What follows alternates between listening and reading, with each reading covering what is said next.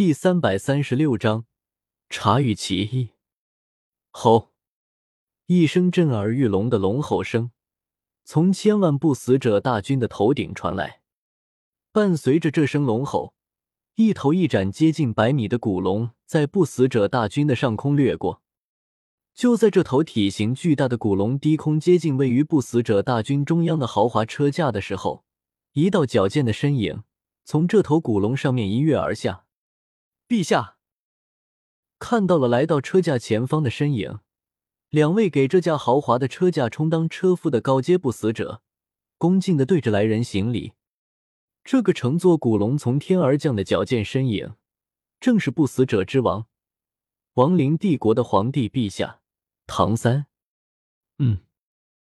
看着两个对自己恭敬行礼的不死者，唐三只是点了点头，便不再多说什么。在这架豪华无比、